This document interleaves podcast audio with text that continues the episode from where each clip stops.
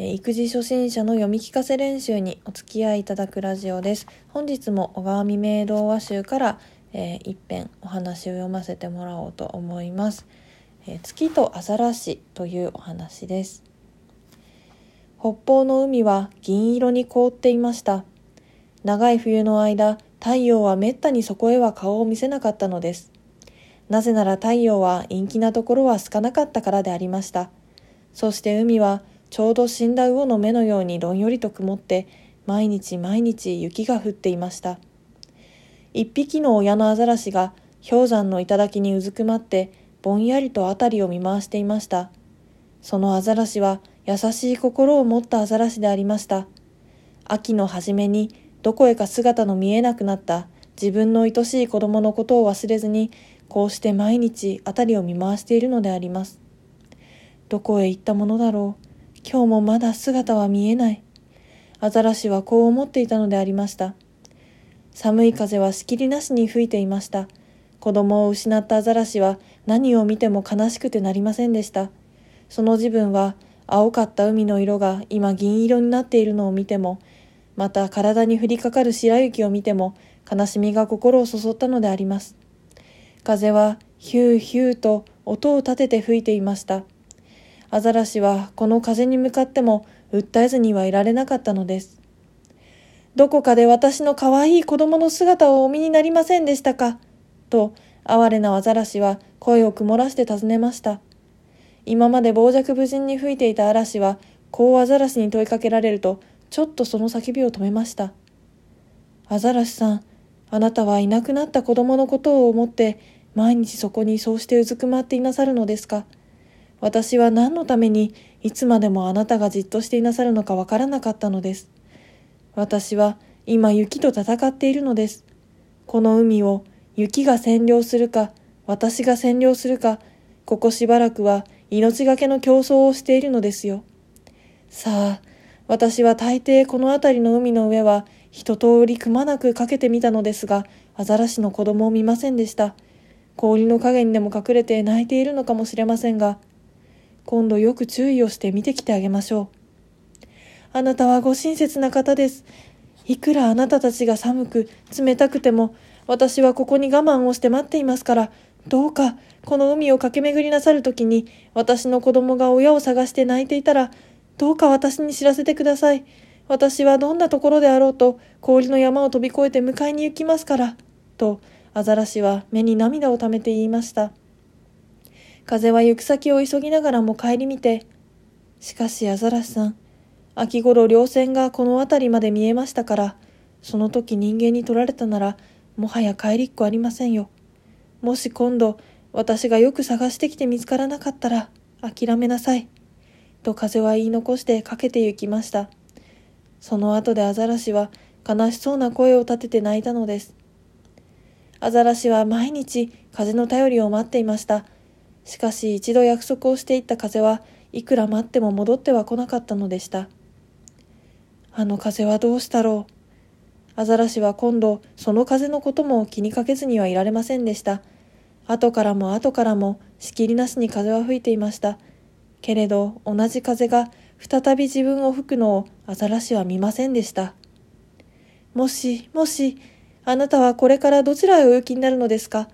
と、アザラシはこの時、自分の前を通り過ぎる風に向かって問いかけたのです。さあ、どこということはできません。仲間が先へ行く後を私たちはついていくばかりなのですから。と、その風は答えました。ずっと先へ行った風に私は頼んだことがあるのです。その返事を聞きたいと思っているのですが、とアザラシは悲しそうに言いました。そんならあなたとお約束した風はまだ戻っては来ないのでしょう。私がその風に合うかどうかわからないが、あったらことづけをいたしましょう。と言って、その風もどこへとなく去ってしまいました。海は灰色に静かに眠っていました。そして、雪は風と戦って、砕けたり飛んだりしていました。こうしてじっとしているうちに、アザラシはいつであったか、月が自分の体を照らして、寂しいかと言ってくれたことを思い出しました。その時自分は空を仰いで、寂しくて仕方がないと言って月に訴えたのでした。すると月は物思い顔にじっと自分を見ていたがそのまま黒い雲の後ろに隠れてしまったことをアザラシは思い出したのであります。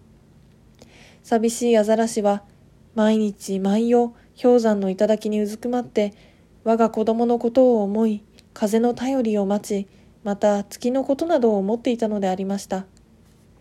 月は決してアザラシのことを忘れはしませんでした。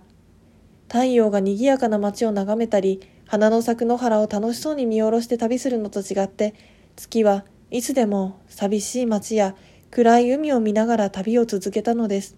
そして哀れな人間の生活のありさまや上に泣いている哀れな獣などの姿を眺めたのであります。子供を亡くした親のアザラシが夜も眠らずに氷山の上で悲しみながら吠えているのを月が眺めた時この世の中のたくさんの悲しみに慣れてしまってさまで感じなかった月も心からかわいそうだと思いました。あまりに辺りの海は暗く寒くアザラシの心を楽しませる何もなかったからです。寂しいかと言ってわずかに月は声をかけてやりましたがアザラシは悲しい胸の内を空を仰いで訴えたのでした。しかし月は自分の力でそれをどうすることもできませんでした。その世から月はどうかしてこの哀れなアザラシを慰めてやりたいものと思いました。ある夜月は灰色の海の上を見下ろしながらあのアザラシはどうしたであろうと思い空の道を急ぎつつあったのです。やはり風が寒く雲は低く氷山をかすめて飛んでいました。果たして哀れなアザラシはその夜も氷山の頂にうずくまっていました。寂しいか？と月は優しく尋ねました。この前よりもアザラシは幾分か痩せて見えました。そして悲しそうに空を仰いで寂しい。まだ私の子供はわかりません。と言って月に訴えたのであります。